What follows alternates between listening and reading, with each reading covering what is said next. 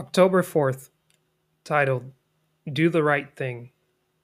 Quote The real problem is not the bad guys, it is that the good guys have gone to sleep. Maynard Jackson, Mayor, Atlanta, Georgia. Here's the meditation for today. A young boy and his father were excited about Fan Appreciation Night. They wanted to get one of the souvenir baseballs that are thrown into the stands. As they hurried towards their seats, they saw a man drop a $10 bill. The boy picked up the money. Hey, mister, he said loudly. The man in front of him turned around. You dropped this.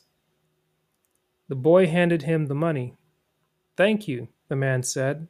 The boy returned to his father. Just as he and his dad reached their row, a ball came sailing towards their empty seats. A fan in the row behind reached forward and caught it. The little boy swallowed hard. I know, son, said his father, looking the boy straight in the eye. But you did the right thing. For his effort, the child will bring home a souvenir far more lasting and valuable than a baseball or a $10 bill.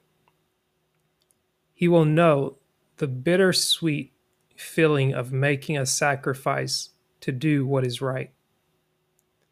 There is a power for good in the universe, greater than you will ever know. You can use this power to transform your life whenever you wish. Affirmation Today I will ask, What sacrifices have I made to do what is right? Today I will ask, What sacrifices have I made to do what is right?